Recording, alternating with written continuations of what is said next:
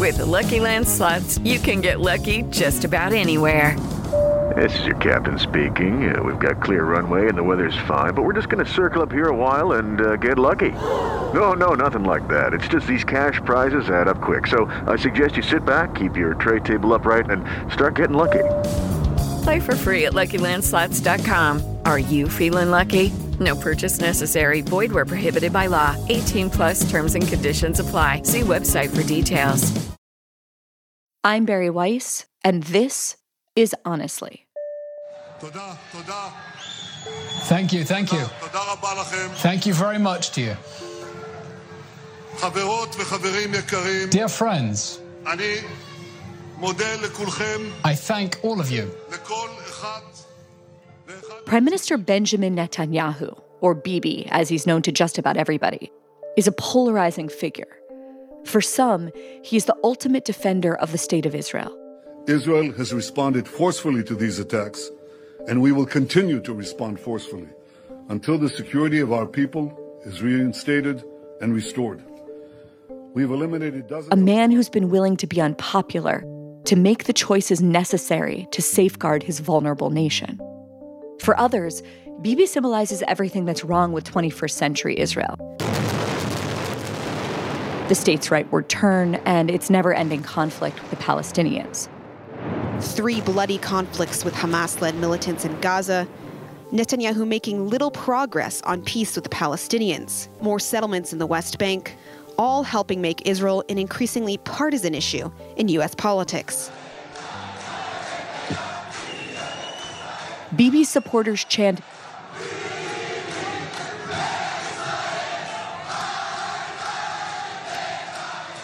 Bibi, King of Israel, at his rallies, while at protests, his enemies call him Crime Minister. We are here to protest against Netanyahu and his corrupted government. This is our last chance before the election. We want everyone to come and vote to change. Vote to exchange this. Bill Clinton said of Bibi, you should never underestimate him. Barack Obama called him smart, canny, tough, but added they did not share worldviews, which is kind of an understatement. And Trump, Trump called Netanyahu, quote, the man that I did more for than any other person I dealt with, and later, infamously, him. But there's one thing that everyone can agree on.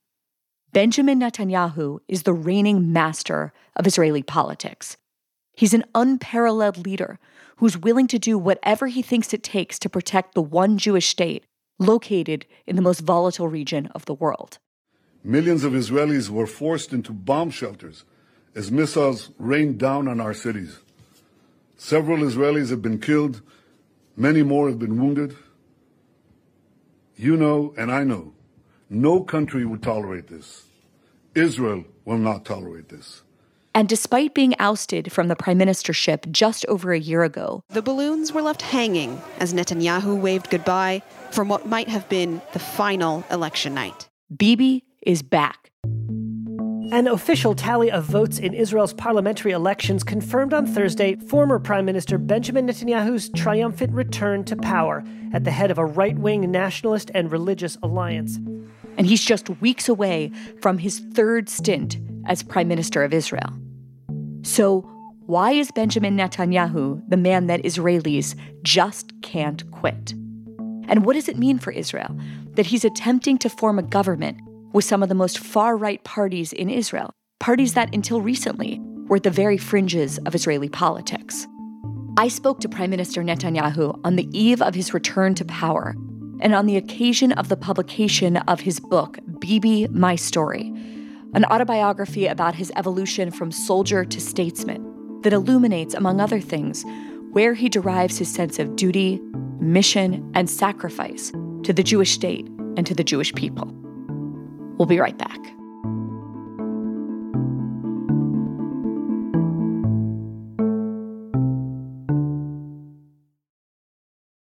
Did you know that Fast Growing Trees is the biggest online nursery in the country?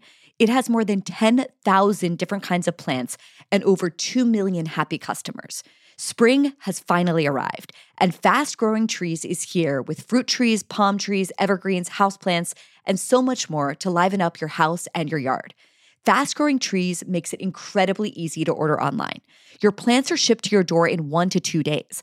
And along with their 30 day Alive and Thrive guarantee, they offer free plant consultation forever. So you can grow lemon, avocado, olive, or fig trees inside your home. You'll find the perfect fit for your climate and space, all without having to hire a landscaper or to drive around to nurseries in your area.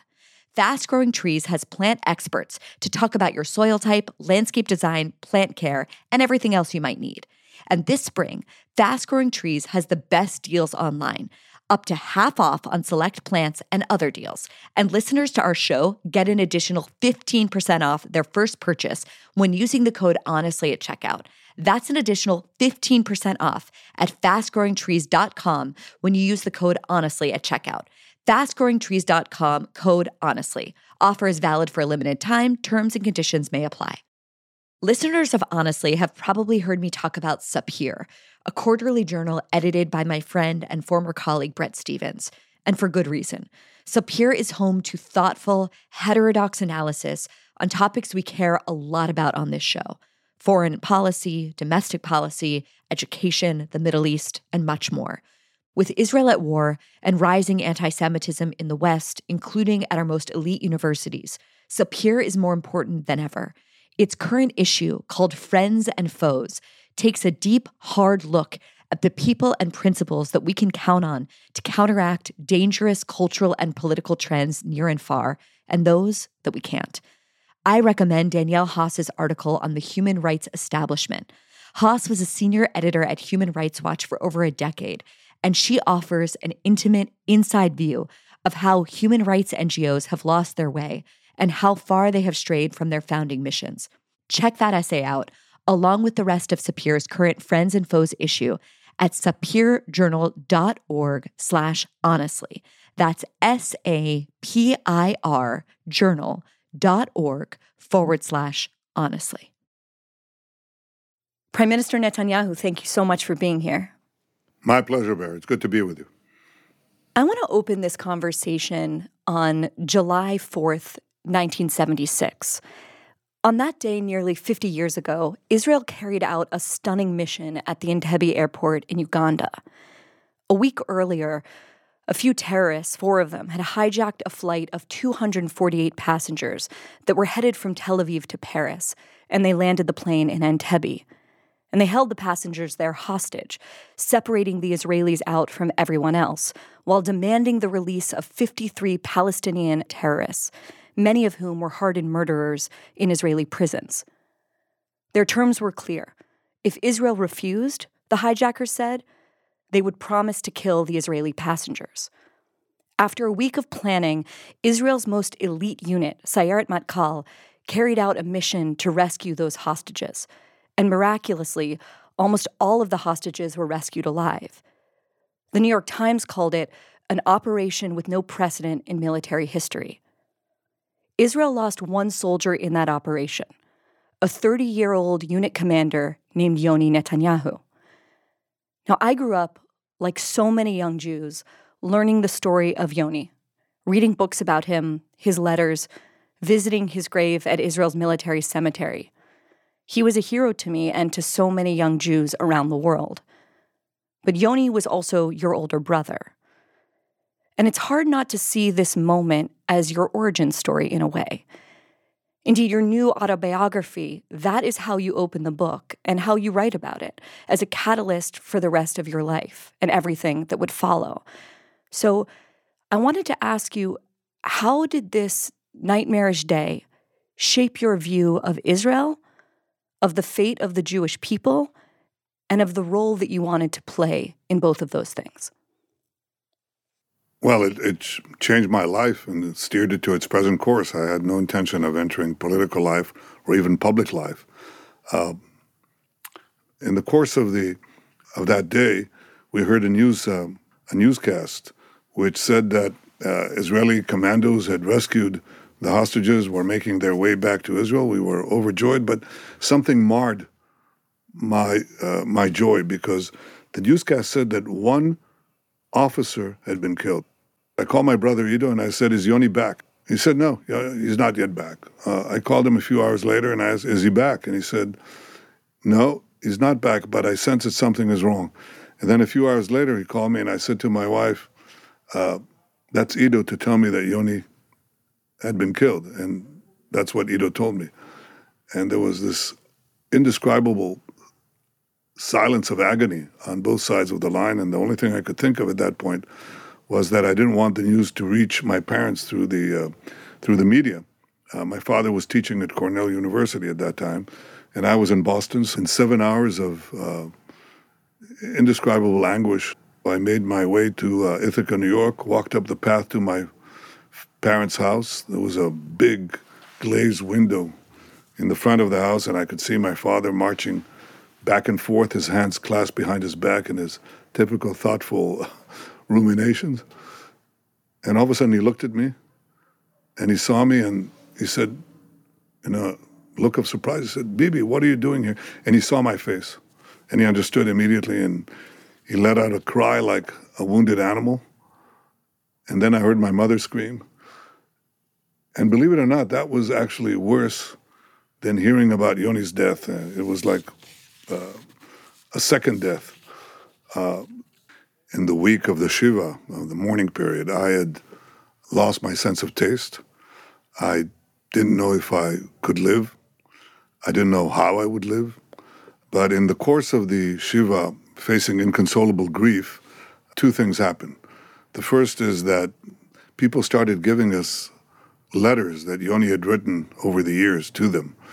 And uh, we could see that his story came to life through these letters. Uh, the first one was written when he was a 17 year old uh, Israeli teenager in the United States, homesick. And the last one was written literally days before his fall in Entebbe. And we immediately set about to put these letters into a book, which um, has endured after uh, 45 years. It's, uh, it's a remarkable document. Herman Wouk called it the, the other side of Anne Frank two testaments to the human spirit. And Yoni was a remarkable person. He, he didn't have to die to become a legend. He was a legend in his lifetime. For those who knew him and those who served under his command, he was a, a poet warrior who didn't want to be a warrior. He really thought of his life and ultimately his death as uh, a service to the nation to uh, protect the one and only Jewish state because history wouldn't give us another chance.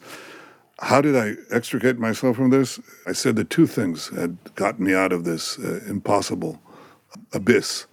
The other one was that uh, Yoni never believed that he was just fighting terrorism militarily. He thought it was a civilizational battle between barbarians and the forces of, of freedom and human rights.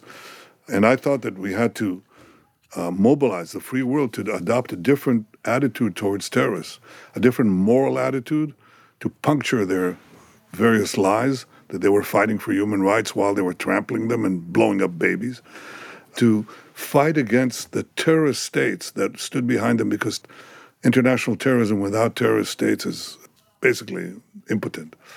And so it took me a few years to to do this in a organization that we put together in Yoni's name, that swept me into diplomacy and from there into politics. And there I am, still in the messy bog of politics to pursue policy.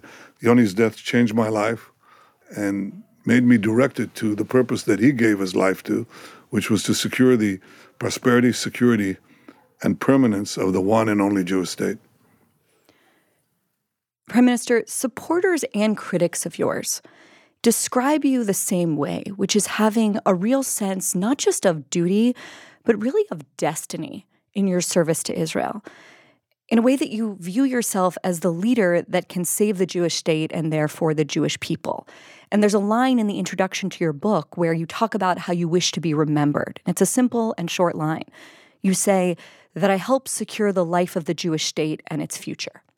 But the whole idea behind Zionism, the political movement for self determination, Jews being able to live in their own land, not dependent on anyone else, able to protect themselves, is that the Jews no longer needed to be saved. So, who do you see Israel right now as needing to be saved from? And do you imagine a day ever where Israel or the Jewish people will ever need to not be saved? I think life is a constant battle. And the life of nations is no different. Nations come and nations go. Civilizations rise and civilizations fall.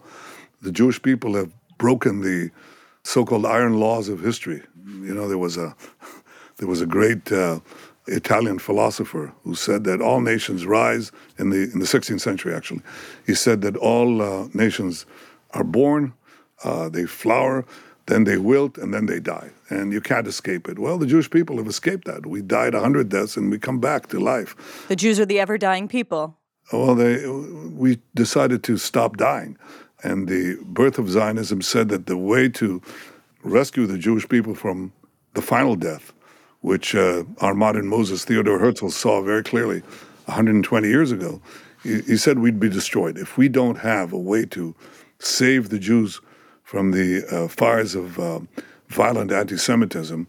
We would die, and we would be erased. My father, 33 years after Herzl, said in 1933, he was all of 23 years old, he said, We are facing a Holocaust. That's his word, the Holocaust of Hitlerism, which would uh, destroy the Jewish people.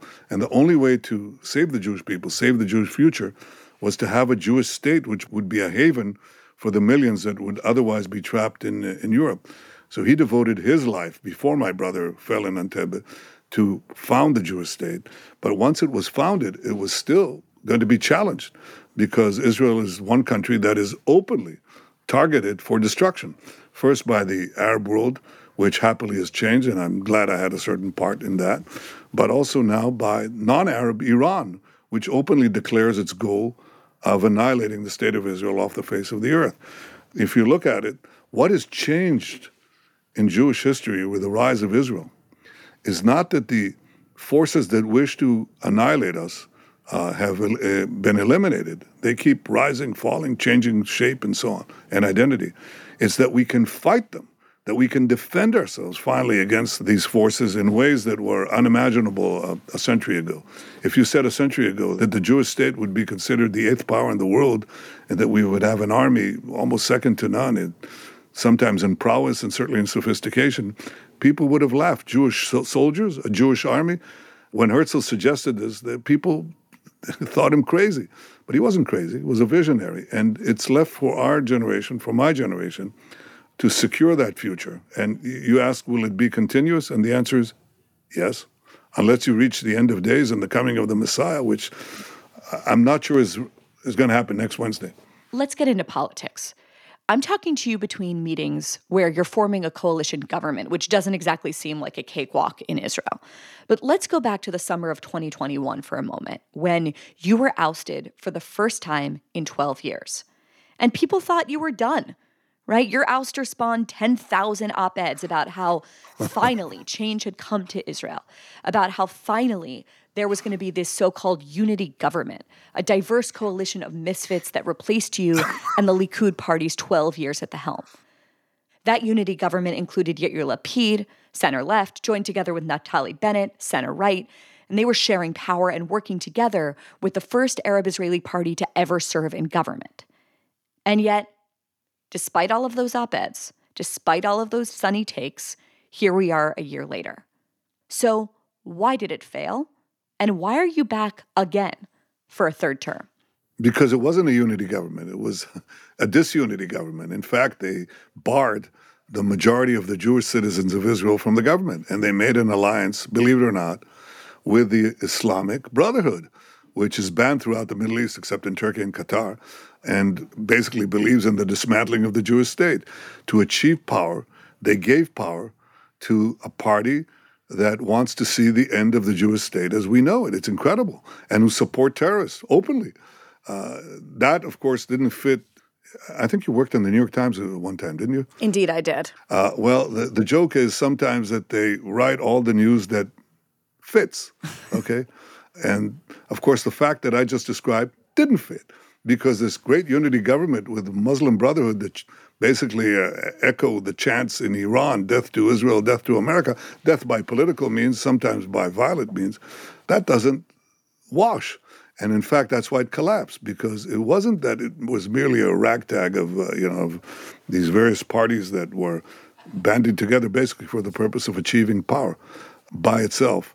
Uh, they had no common thread. But the worst thing, and this is what eventually brought their downfall, was that they made common cause with uh, a political party and actually political parties who want to see the end of Israel. And ultimately, that doesn't wash. So that's why it fell.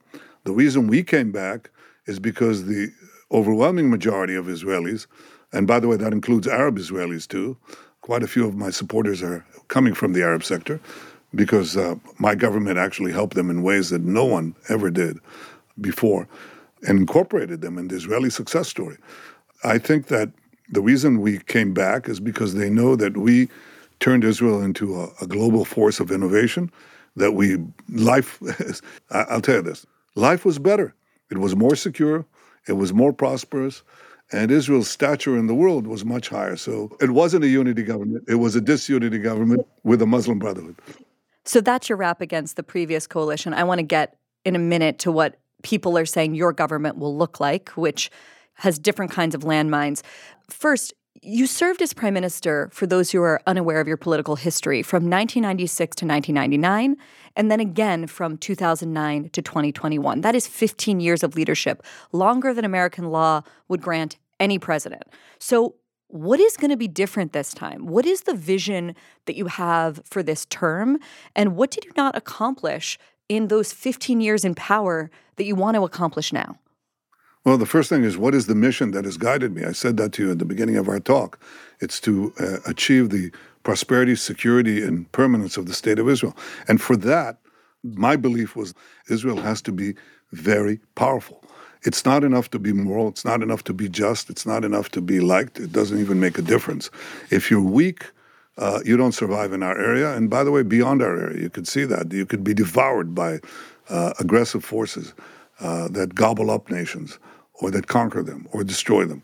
So for Israel to be strong, the, the thing that guided me was okay, everybody agreed what you need for Israel to be strong. You need a strong army.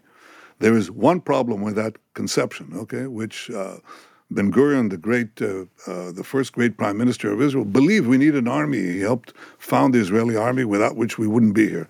Uh, he also declared the state, another act of tremendous leadership uh, at the time when people opposed that. But once we had the army, you know, our neighbors also had armies, and they got stronger, and we got stronger. Except that we would need F-35s, we need submarines, we need drones, we need cyber, we need intelligence, and these things all have one characteristic: they cost money, a lot of money. How are we going to get the money to support our army? So I was a free marketeer by inclination, anyway, but I became a, a rabid free marketeer in my terms as prime minister and especially as finance minister, because I served uh, in that role as well, I had to create a strong free market economy to sustain the military. So I had to lead a free market revolution, and Israel is a different country. Okay? It's one that is uh, fundamentally different from the semi socialist country that uh, I inherited when I came into power. And I had to turn Israel to uh, a free market economy, which ultimately, by the way, cost me my political. Everybody can. You, you say people uh, uh, eulogize me. They eulogize me many times, especially after I conducted these reforms, which basically shrunk me to. Uh, uh, 10% of the Knesset. So I was dead. I was politically dead. I've come back from political death. You're like a cat on the streets of Jerusalem. You're going to have like nine more. Many cats. Hey, come on. I, I nearly died uh, uh, a few times when I was a soldier in a special unit. I was shot at uh, in in a rescue of another airplane before uh, Entebbe. I nearly drowned in a firefight in the Suez Canal during the War of Attrition. I nearly ran my Jeep into a, a phantom jet taking off and wasn't put in jail for that. Should have, but wasn't. I faced physical death several times. Nearly froze to death on uh, Mount Hermon in, uh, on the Syrian side, coming back from a clandestine operation. Uh, was bitten by a yellow scorpion. You name it. But you know, people have survived military death and they've survived political death. People have come back from political death once. Uh, Churchill is a good example. Yitzhak Rabin is a good example. Ben Gurion is a very good example, and there are many others you can find them. But how many leaders have come back from political death not once but twice? And the answer is in the last 75 years, no one. so I've come back. So the question is, what am I coming back for? Okay. When I followed the vision of making Israel, empowering Israel economically and militarily, I also empowered it by necessity, diplomatically, because people are attracted to the strong. They're attracted to the strong. The strong can be moral, the strong can be immoral. It's not important. They're attracted to strength. Uh, history has really no, contrary to, uh, uh, you know, um, Martin Luther King said, the arc of history bends towards justice. Yeah, yeah, well, it's a brittle arc, and it can break under the pounding blows of the worst uh, aggressors and uh, tyrants of history. So that's not guaranteed. It has to be a strong arc. And to be a strong arc, you have to be continually strong. Uh, I made Israel strong, and as a result, I could make peace with Arab countries that nobody believed we could make peace with. Uh, we made four peace treaties uh, with four Arab countries. And if you ask, what is my goal now? The first thing is to prevent Iran from annihilating us. Number one, that's simple. The second is to expand the circle of peace beyond our imagination. Next to Saudi. Saudi Arabia would be a tremendous achievement to have peace with them because it would effectively end the uh, the Arab-Israeli conflict, not the Palestinian-Israeli conflict. Remember, the Palestinians are one percent, one to two percent of the Arab world, but that's the tail that's wagging the Arab body. And I want to, I'll get there too, but I think that it'll be easier to get there if you end the Arab-Israeli conflict and leave the one to two percent uh, although if they're willing to make peace now, I'll make peace with them now. But it has to be a peace we can live with. So that's number two. And number three is to continue to make Israel allied unto the nations, but in the way that we're making it. I mean, it's the the quintessential innovation nation on earth. You're using your cell phone half of it is software made in Israel. You're using your uh, uh, Waze uh, satellite guidance thing, that's made in Israel.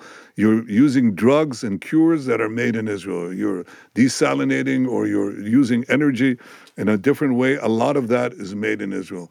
And there's much more to do, and I have concrete plans on that. If you want, I'll give you the other seven items on my list, but let's end with the three, okay? Despite your reelection, as you well know, you're a polarizing figure. And one of the things you're often criticized for is being a strongman and that you embrace a vision of strongman politics. What do you say to that criticism? Well, I am uh, a 19th century Democrat. So I introduced into the Likud, the other parties in Israel are not democratic. Yair Lapid does not have primaries. He appoints whoever he wants. The same Avigdor Lieberman. All the other parties essentially are chosen by their party leader, who's an absolute autocrat. He fires the people, he changes the list, and so on. I put myself up for election every time, every time, and I win.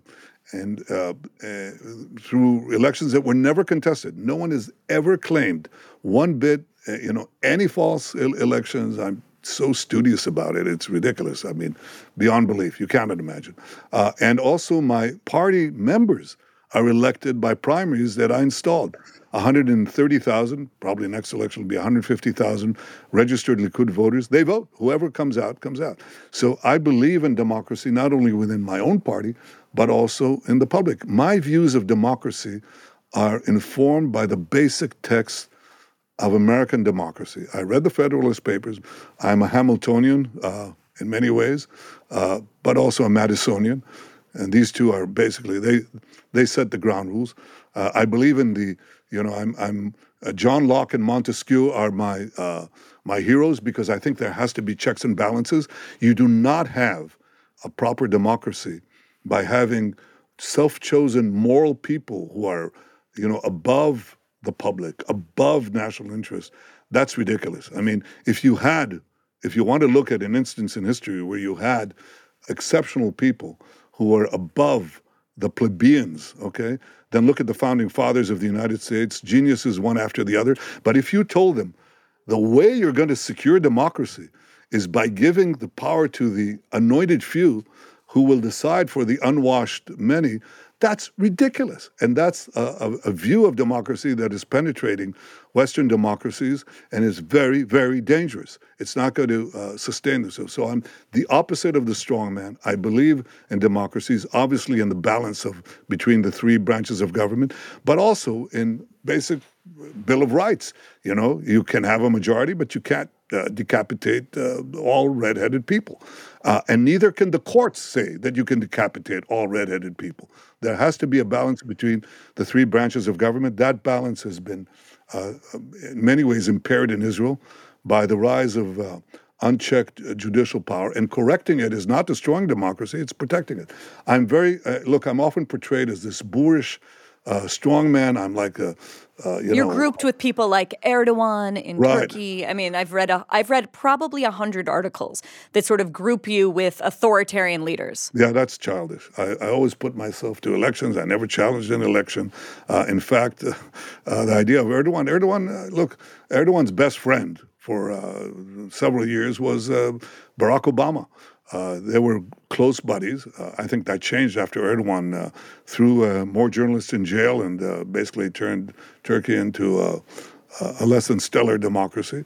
Uh, but uh, and now, happily, uh, our you know, you, our relations have improved. You used to call me Hitler every six hours. That frequency. Now it's only every twelve. no, we actually had a, a friendly conversation the other day, and I'm very happy with that. I, I think it's important, not because I necessarily approve of everything that Erdogan does. You know that I don't, but just as uh, Barack Obama, you know, had uh, good relations with Turkey, and just as uh, President Biden meets with uh, the leaders of China uh, or the leaders of uh, other countries in our region who are not exactly Luxembourg democracies. That's what foreign policy does. You, you, it's a combination of interests and values, and you balance them. But to describe me as this boorish, anti-democratic strongman when I'm actually again, a 19th century Democrat with a small d. Don't put me into that bind. Uh, I'm I'm that and probably more versed in the basic texts of modern democracy than uh, well, not more. I don't think any of the uh, governing leaders of uh, Western democracies today are more versed than I am. Uh, I'm say equally versed as the uh, as the best of them. Okay, well, let's turn to the current government that you're trying to put together. Israeli politics is all about forming coalitions. And we talked about how the last coalition government that was hailed as this unity government, you saw as a disunity government that failed quickly because it embraced the United Arab List, a party that you describe as a Muslim Brotherhood party. So I want to talk about why you think the government that you're currently forming won't be subjected to a similar fate from the opposite side. It's been reported that your new coalition will include two far right fringe parties that want Israel to annex the West Bank and to expel Israeli Arabs, citizens of Israel, who, quote, don't support Israel. One of the politicians that you're forming a coalition with is a man called Itamar Ben Gvir. Ben Gvir was a member of a political party that the US and Israel both deemed a terrorist organization and was eventually outlawed by Israel. The Israeli army, which has mandatory military service, would not let this man serve because he had earned such a name for himself for his far right associations as a teenager. And most alarmingly, this is a man who for many years had hanging in his home a portrait of Baruch Goldstein, the infamous Jewish terrorist who murdered 29 Palestinian Muslim worshippers in 1994 as they were praying in a mosque. Now, I want to ask you about lines. Do the ends justify the means here? Because I understand from a political realist perspective that you probably can't form a coalition without some of these characters and parties. But you mentioned before that it would be anti democratic to support someone that says we need to exterminate all redheads. At what point do some of the ideas embraced by some of these people, like Ben Gvir, who is going to have power in your coalition, get too close to that line or cross it? Well, first of all, his eligibility to uh, be a, Knesset member and a minister was determined by none other than the Supreme Court, and they gave him complete clearance. That has to be understood, and if they didn't, he wouldn't be here. Uh, that's the first point. The second point is uh, the policy, the main policy, or the the uh, uh, overriding policies of the government are determined uh, by the Likud, and frankly, by me. I think I have some, how shall I say, some more than modest influence on it. I've been prime minister for 15 years, the longest-serving prime minister of Israel. Often, I was, um, uh, you know, I heard these uh, doom uh, projections and none of them uh, materialized. I maintained uh, Israel's uh, democratic nature. I maintained uh, Israel's uh, traditions. There's, this Israel is not going to be governed by Talmudic law. We're not going to ban LGBT forums. As you know, um, my view on that is sharply different, to put it mildly. And uh, we're, we're going to remain a country of laws. I, you know, I, I govern through the principles that I believe in. Now, the Israeli system is different than one in the United States, but even in the United States, uh, you could say, well, the Democratic Party is governed by uh, uh, the radical fringe. No, it's not. Uh, it's well, not. no, but no, but I think that the reason I'm asking you about these parties is not because I'm a fan of purity politics. I'm I'm really not, and I think it's very important when people who have radically different views find a way to work together. I think that's one of the things that's holding America back right now is our inability to do that. I'm asking you as sort of like one of the most powerful, long-lasting statesmen on the world stage, overseeing a country in one of the most hostile neighborhoods in the world, how you think about what is appropriate to compromise in order to hold power for the sake of doing what you think is best for the nation. How do you balance your principles, which I presume include opposing racism and terrorism, with political realism? Like, that's the question I'm trying to get to. Nobody gets a break for terrorism. If you're a Jew and you commit a terrorist act, you'll be punished uh, and should be punished exactly like anyone else. Nobody cares. Terrorism is defined, criminality should be defined by the nature of the act, not by the nature of the perpetrator. Uh, and I believe that because that's that's where I come from. My father was a great uh, historian, but also a disciple of Jabotinsky, and he had very clear views about the uh, the coexistence uh, between um, he called it between uh, the son of Nazareth, the son of Ishmael, and my own son, which means the Jews, and I, I believe in that, uh, and fostered equal opportunity, which I think is the basis of it's it's it's a complement to equal rights, and that's not going to change. It's very strong, and, and and that's where you draw the line internally on that. You draw the line externally on uh, things that, uh, well, for example, when we fight uh, uh terrorists who shoot from uh, crowded uh, civilian areas in Gaza. Uh, you target the terrorists, but you don't give them uh, uh, immunity because sometimes there's collateral damage, but you try to minimize that, and sometimes, you know, at great cost. So we don't adopt lawlessness. Uh, we don't adopt uh, the prohibition of rights to people who deserve it under Israeli law, and Israeli law is not going to change in that regard. We're not. It's not going to happen. I'm not going to let it happen. If I had to draw the uh, the lines right now, you'd need uh, another two hours, but that's fine. If you want it, I'll be happy to provide it. I would love to have it, but apparently you have to form a government. Yeah, well, I have a very clear, uh, Bari. I think the main, the main thing is I have a very clear worldview, and people know it, and they respect it. Also, remember that we are. It's not merely that we are joining them or they're being joined to us. It's that we form the largest party in this coalition, and I'm not about to. Uh, to give up. People said, "Well, you're going to give up the Defense Department uh, for uh, you know one of these smaller parties," and they were very worried about it. And I said, "No, it's not going to happen." And they said, "Well, we're not going to form a government if it doesn't happen." Well, we are forming a government, and it's not going to happen. Uh, as an example, that's a red line that I. Defense is in our in our hands, and defense is not merely what you think it is. It's not merely preventing incoming missiles. It's also deciding on policies that could be, uh, uh, how shall I tell you, quite um, inflammatory. And I'm trying to avoid that. Okay, let's talk a little bit about where Israel sits on the map. Americans polled constantly say that one of the most important issues to them is the border. And our southern border, which is the one people worry about, is with Mexico. Israel shares a border with Jordan, Syria, Lebanon, Gaza, and Egypt, and is driving distance from Iraq, Libya, and Yemen. How should an American audience think about the border situation that you face, how big a role it plays in the lives of everyday Israelis, and the reason that you're back in office. Bari, Israel, the width of Israel in its greater formation that includes Judea and Samaria is roughly the uh, width of the Washington Beltway. Okay? It's a little more, not much more. So it's a tiny country surrounded by what used to be uh, enemies from every side and it could be conquered. It could be sliced in half in, in a few hours and finished. Miraculously, we were able to defend ourselves with the courage of our soldiers, uh, like my fallen brother and many, many others. And we've been able to push back our would be destroyers. But the more important thing is we've been able to make peace with them. We've been able to make peace with Egypt and Jordan. That was first done by Menachem Begin of the Likud with uh, the late Egyptian president Anwar Sadat, then by Yitzhak Rabin with uh, uh, with King Hussein of Jordan. And again, for 25 years, we could not make peace with any of our other neighbors. But as Iranian power rose and its quest for nuclear weapons surfaced.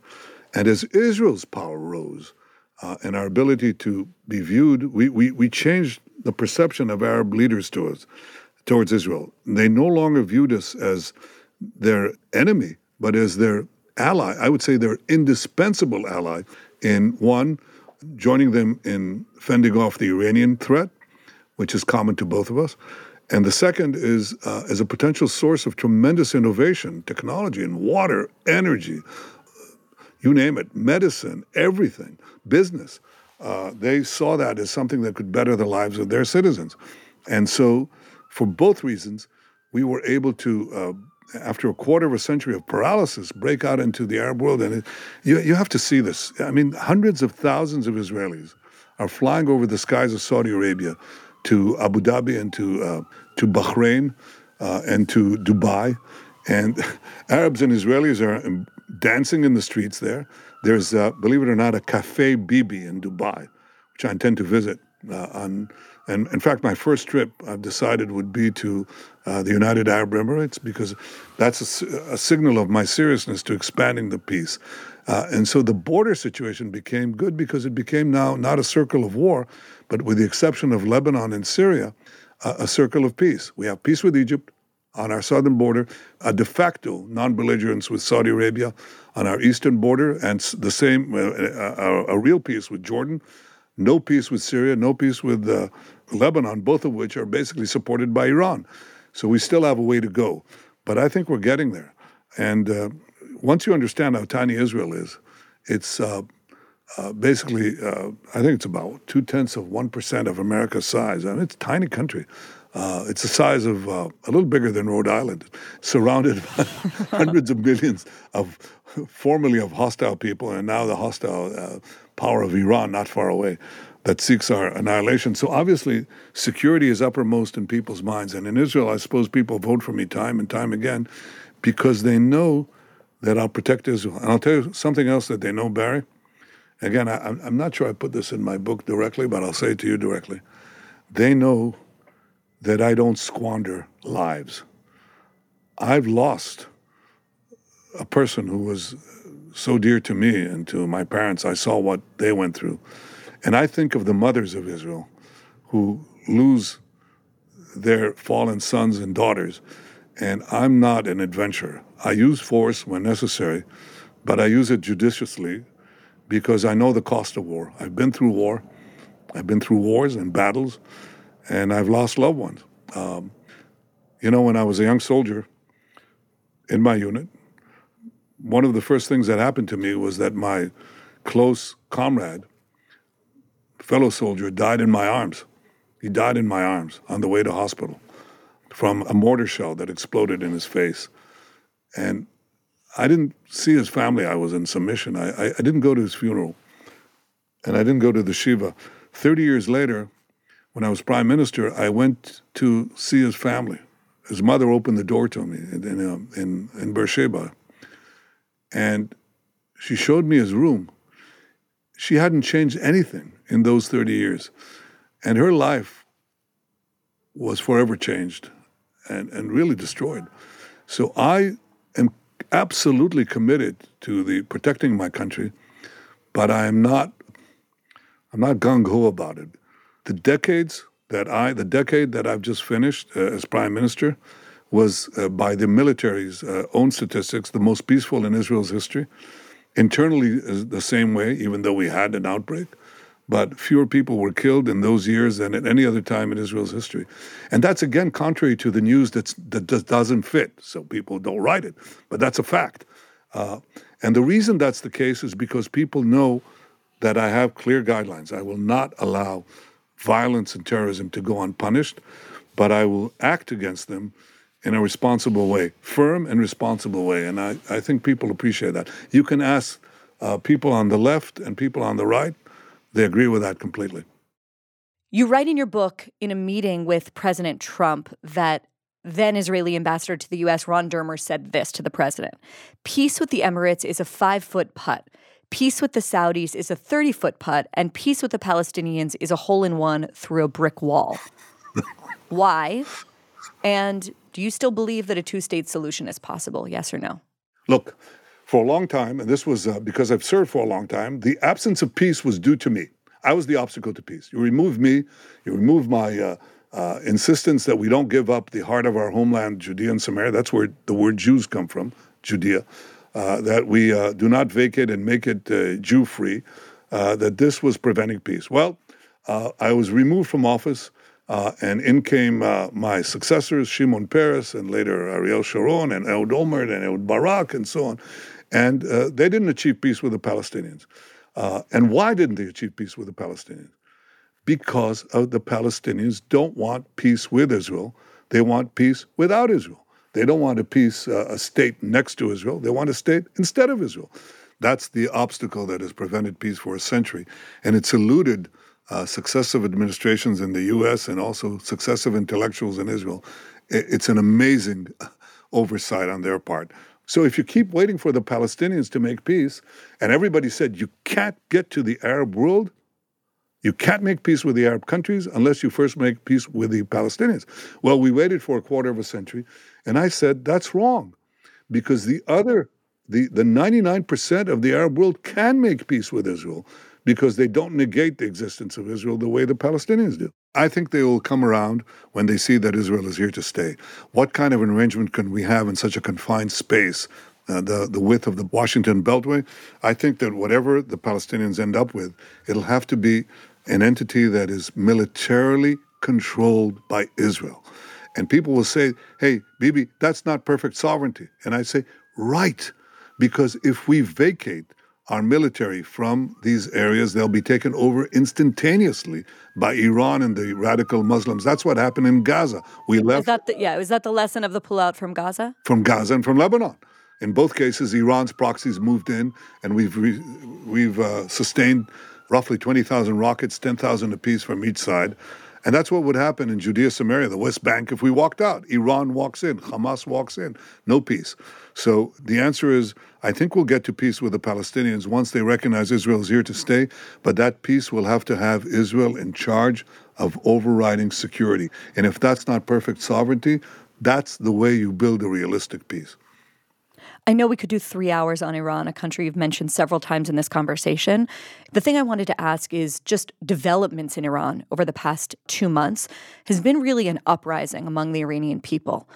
Young Iranians, especially young women, have been dying in the streets for daring to defy the mullahs to express their rejection of the Islamic Republic and their thugs. What should the West be doing right now to support the brave people of Iran standing up against their regime? I would say two things. One, prevent Iran from developing nuclear weapons because once they do, then they become uh, immortal. That regime becomes immortal. And you don't want them to achieve immortality because they will threaten our mortality. The second thing is to, and that can be done through crippling sanctions and through a credible military option. That's number one. Number two is something new that you mentioned. I've followed what is happening in Iran for decades, and something new is happening here. I mean, the fact that these extraordinarily brave Iranian women and, and men are challenging the regime is absolutely amazing because they're killing them. You have to understand, they're killing them all the time. And we only get a, a trickle of, uh, of information. The true, information. news. Yeah. I mean, they're killing them, but they're very brave. That tells me that this regime is very fragile. Now, what is it that we can do about that? That, even you, Bari, will uh, forgive me if I leave that to my conversations with several leaders, beginning with President Biden, my friend of 40 years. I want to talk about China for one question. Another place this morning where we're seeing massive protests um, against the very, very draconian um, CCP COVID policies. China right now is building the Tel Aviv light rail, and it operates one of Israel's major shipping ports in Haifa, among other infrastructure projects. Now, you've not just been willing, but enthusiastic in your partnership on these issues. So I wonder what the calculus here is, because it seems to me that the logic goes something like this. In a world where America is sort of receding from its role as the world's policeman, Israel needs to be smart and look ahead and look around the bend and find other allies, even imperfect ones. Is that the logic? Yeah, up to a point. I have to say that I think America is this indispensable ally. And I think America, the rise of America, made all the difference in Jewish history. It's not merely the rise of Israel. In the first half of the 20th century, America was not the leading power in the world, and not by accident, you had the Holocaust happening there.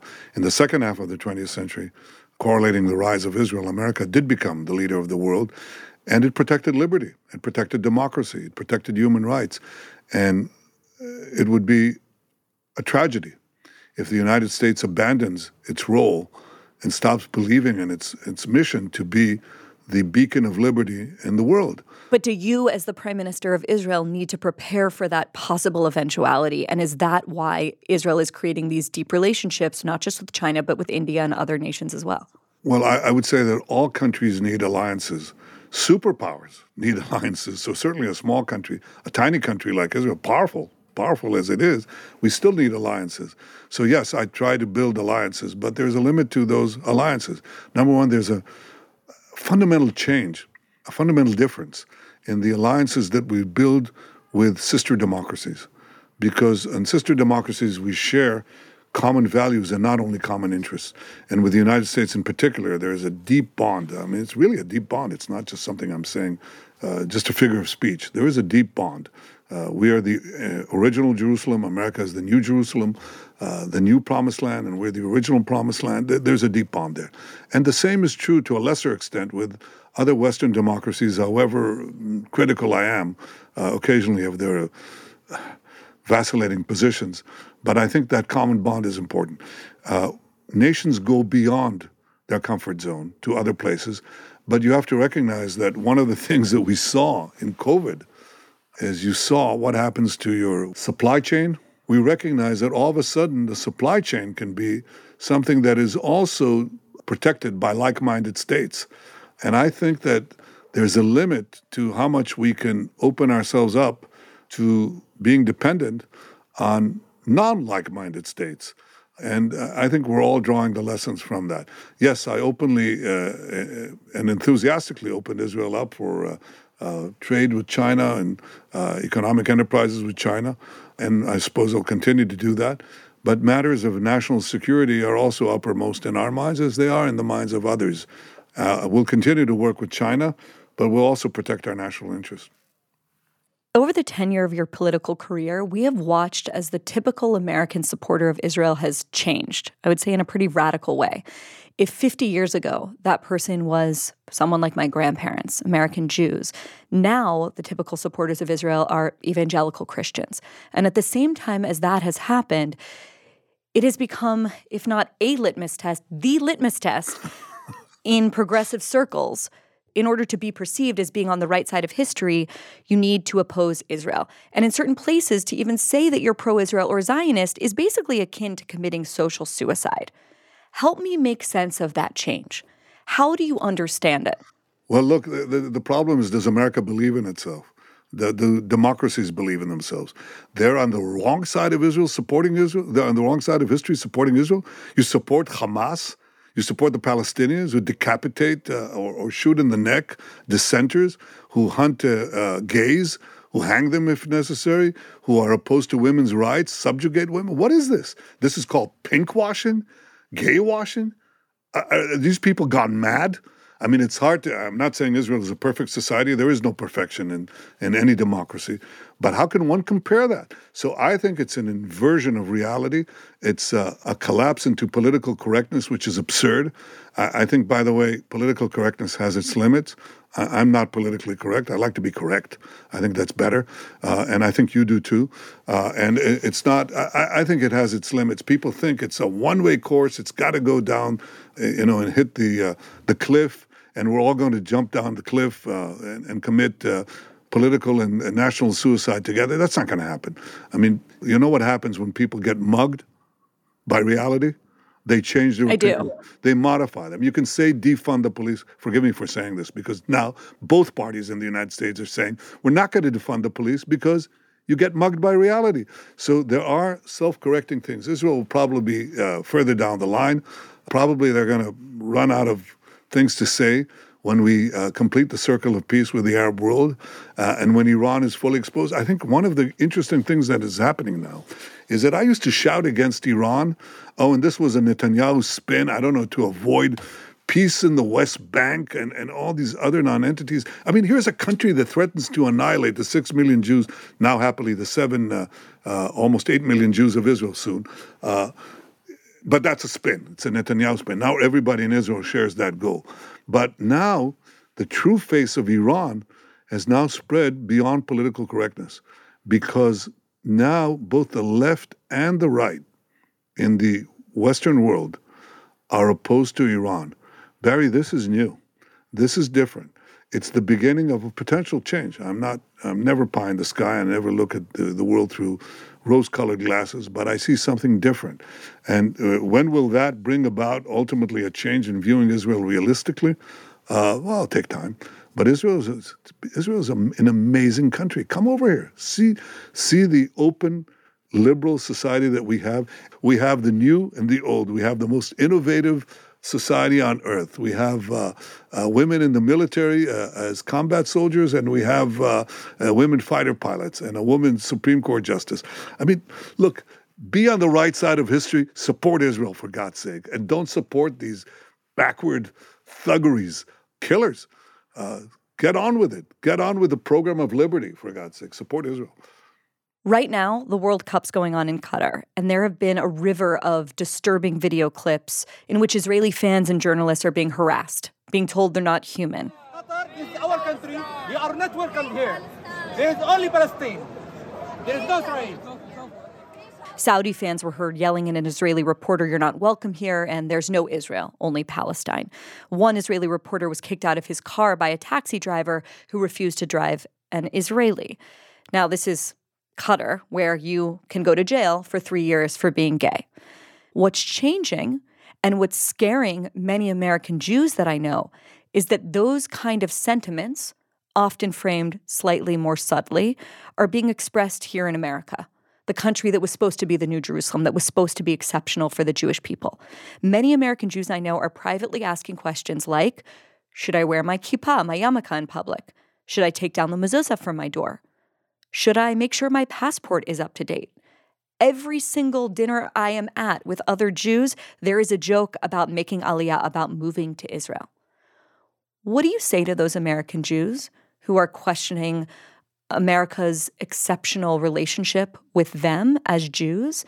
And do you notice the rising tide of anti Semitism here in the United States, a country where you were in part raised and has, have spent much of your life? Yeah, well, first let me say that uh, uh, the sentiments that are changing in the Arab world is not the rabid anti-Israeli and anti-Semitism uh, sentiments that you see. It's in fact the pro-Israeli. You know, when the uh, Saudi team uh, defeated Argentina, I called my uh, Likud branch in Saudi Arabia. I have a, I have a friend, Muhammad Saud, uh, who uh, openly on the internet, and you know he's not doing that without the approval of the authorities, uh, supports Israel, speaks Hebrew to me. I congratulated him, and this was seen by millions. Uh, so that that's a change. But uh, yeah, you have the persistent things, especially uh, especially in Qatar. But, but what of rising anti-Semitism here in America? Well, l- let me say that anti-Semitism is the oldest hatred. It's not going to disappear quickly. Every time somebody has a grudge you can blame the Jews. The capitalists said the, the Jews are communists. The communist says the Jews are capitalists. I have a problem, blame the Jews. What is the solution to that? The first is not to cow before these absurd charges, but stand up to them and speak up against them. Don't be frightened. Stand up. You have a right to be proud Jews, to be proud American Jews, and don't sacrifice that right. You will not achieve anything by cowering away. Uh, that's the first thing I say. Now, I say that uh, because the state of Israel uh, essentially is the embodiment of that sentiment. I mean, individually, each Jew has to decide about their own decision, where they want to live, how they want to live. I would suggest to you that there are enough forces in America that respect the tremendous contribution of Jews to civilization and to American society. And I wouldn't give up the fight. I wouldn't say it's over. I don't think it's over at all. But uh, I also say that Israel is here always with uh, welcome arms, but that's an individual decision that people will make. As a country, as a nation, we offered the, uh, the Jewish people a, a, big change that no longer would we uh, kowtow before our, our tormentors, no longer would we be defenseless, and we will not be defenseless in two ways physically, but also morally. We would stand up to them. I did that in the United Nations. I've done that elsewhere, and I suggest that every uh, uh, every person stand up for your rights, stand up for the right to be Jewish, proud Jews, and stand up for Israel. Okay, one more question about anti Semitism. Last week, Donald Trump had dinner at Mar a Lago, his home, with Kanye West and a Holocaust denier named Nick Fuentes. Now, Trump has claimed he doesn't know who Nick Fuentes is, but he certainly knows who Kanye is, who has spent the past many weeks on an anti Semitic tear. What do you think of Trump's decision to have dinner with Kanye and Fuentes? Well, first, I, I condemned uh, Kanye West's uh, anti Semitic uh, uh, statements uh, straight away. I, I thought that was just wrong and, and, misplaced. And I think that uh, that's what I would say about President Trump's decision to dine with this person. I think it's wrong and misplaced. I think it's a mistake. He shouldn't do that. He has been a tremendous supporter of Israel, and I'm unabashedly uh, appreciative of uh, what he did for Israel. He did great things for Israel in uh, recognizing Jerusalem as Israel's capital, long overdue, given that it happened 3,000 years ago under King David. He moved uh, the American embassy there. He recognized our sovereignty on the Golan Heights, from which we were attacked for 19 years by Syria. Uh, he uh, got out of this dangerous Iran deal, and I appreciate all that. I, I, it doesn't take away from. Also, you know, he's been very supportive of the Jewish people. So I think he made a mistake. I hope. Uh, I hope it's not repeated. That's all I can tell you.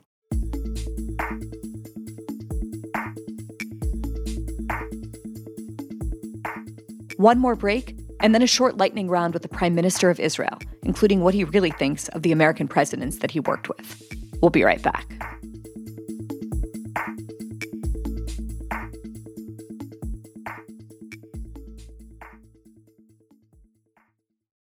With the Lucky Land slots, you can get lucky just about anywhere. This is your captain speaking. Uh, we've got clear runway and the weather's fine, but we're just going to circle up here a while and uh, get lucky. No, no, nothing like that. It's just these cash prizes add up quick. So I suggest you sit back, keep your tray table upright, and start getting lucky. Play for free at LuckyLandSlots.com. Are you feeling lucky? No purchase necessary. Void where prohibited by law. 18 plus terms and conditions apply. See website for details. Hello, it is Ryan, and we could all use an extra bright spot in our day, couldn't we? Just to make up for things like sitting in traffic, doing the dishes, counting your steps, you know, all the mundane stuff. That is why I'm such a big fan of Chumba Casino. Chumba Casino has all your favorite social casino style games that you can play for free anytime, anywhere with daily bonuses. That should brighten your day a little. Actually, a lot. So sign up now at ChumbaCasino.com. That's ChumbaCasino.com. No purchase necessary. VGW. Void were prohibited by law. See terms and conditions. 18 plus. Bibi Netanyahu, a quick lightning round. Who's your political hero? Theodore Herzl. Who's your biblical hero? King Saul. He was tragic. What is the best investment you've ever made? My wife, my kids, uh, my country. My country. I chose to live here. Where can you get the best hummus in Israel? Uh, I refuse to answer that because it would uh, uh, get me into enormous, enormous problems. I'm a politician, for God's sake. You can't ask me that. One adjective to describe the following people Donald Trump is? Uh, irreverent. Barack Obama is? Very, very intellectual. Bill Clinton is? Ah, just charming. The favorite Secretary of State you worked with? Well, the two the two secretaries of state that made a tremendous impression on me are George Shultz, a great American, and um, uh, Mike Pompeo, a great American. Do Israelis have more in common with Arabs or American Jews? Uh, depends. Depends on the American Jews. Depends on the Arabs. Uh, but ultimately, ultimately, American Jews. Some Arabs, some Arabs uh, on, on the Middle East, many Arabs. On deep set values, definitely American Jews. Do you believe that the Jewish people are chosen? Yes, in the sense that we have, in the sense that we have brought to the world the idea of uh, morality. It's really, if you look at modern civilization, it came from uh, Jerusalem, uh, and and in that sense, we have. I don't know if uh, you know. It's a question of destiny. You asked, "Is is there destiny?" I don't know. And I describe this in my book. I don't know how to explain the events that propelled me into my present life because if my brother hadn't died, if he hadn't persuaded me to replace me first as an officer in my unit, and then I joined him. And if he had not died in Entebbe, I, I doubt very much I would be sitting here speaking to you. So you don't know how fate works. But once you're propelled into a certain direction, then you do your best to carry out uh, a life of purpose. And uh, my life definitely has a purpose. It's to protect the one and only Jewish state and assure its future. And I, I would urge people who read this book, this is an unadulterated plug okay, for the book. If you're seeking a life of purpose, which I think is the only life worth living, you might glean valuable insights from reading my story, which uh, might help your story. Final question Israel's about to celebrate its 75th anniversary this spring. If you could give a headline to newspapers around the world about how to describe Israel's achievements over the past 75 years, what would it be? Miraculous. Prime Minister Netanyahu, I know you need to go and form a coalition government. I really appreciate you making the time. Thank you so much. You just destroyed one of my coalition partners, but uh, we'll make it up later. Thank you. My thanks to Prime Minister Benjamin Netanyahu for joining me. His new book is called Bibi, My Story, and it chronicles many of the stories we talked about today and much more. And my thanks to you, as always, for listening. If you like this conversation, share it with your friends and family. And if you didn't, you should still share it and use it as a tool to have your own debate about the future of Israel and its vital relationship with the United States. Last, if you want to support honestly, there's one way to do that. Go to our newsletter at commonsense.news and become a subscriber today. See you next time.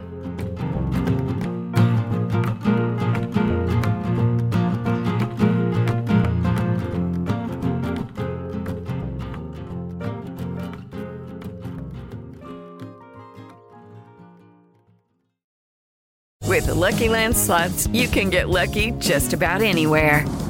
This is your captain speaking. Uh, we've got clear runway and the weather's fine, but we're just going to circle up here a while and uh, get lucky. No, no, nothing like that. It's just these cash prizes add up quick. So I suggest you sit back, keep your tray table upright, and start getting lucky.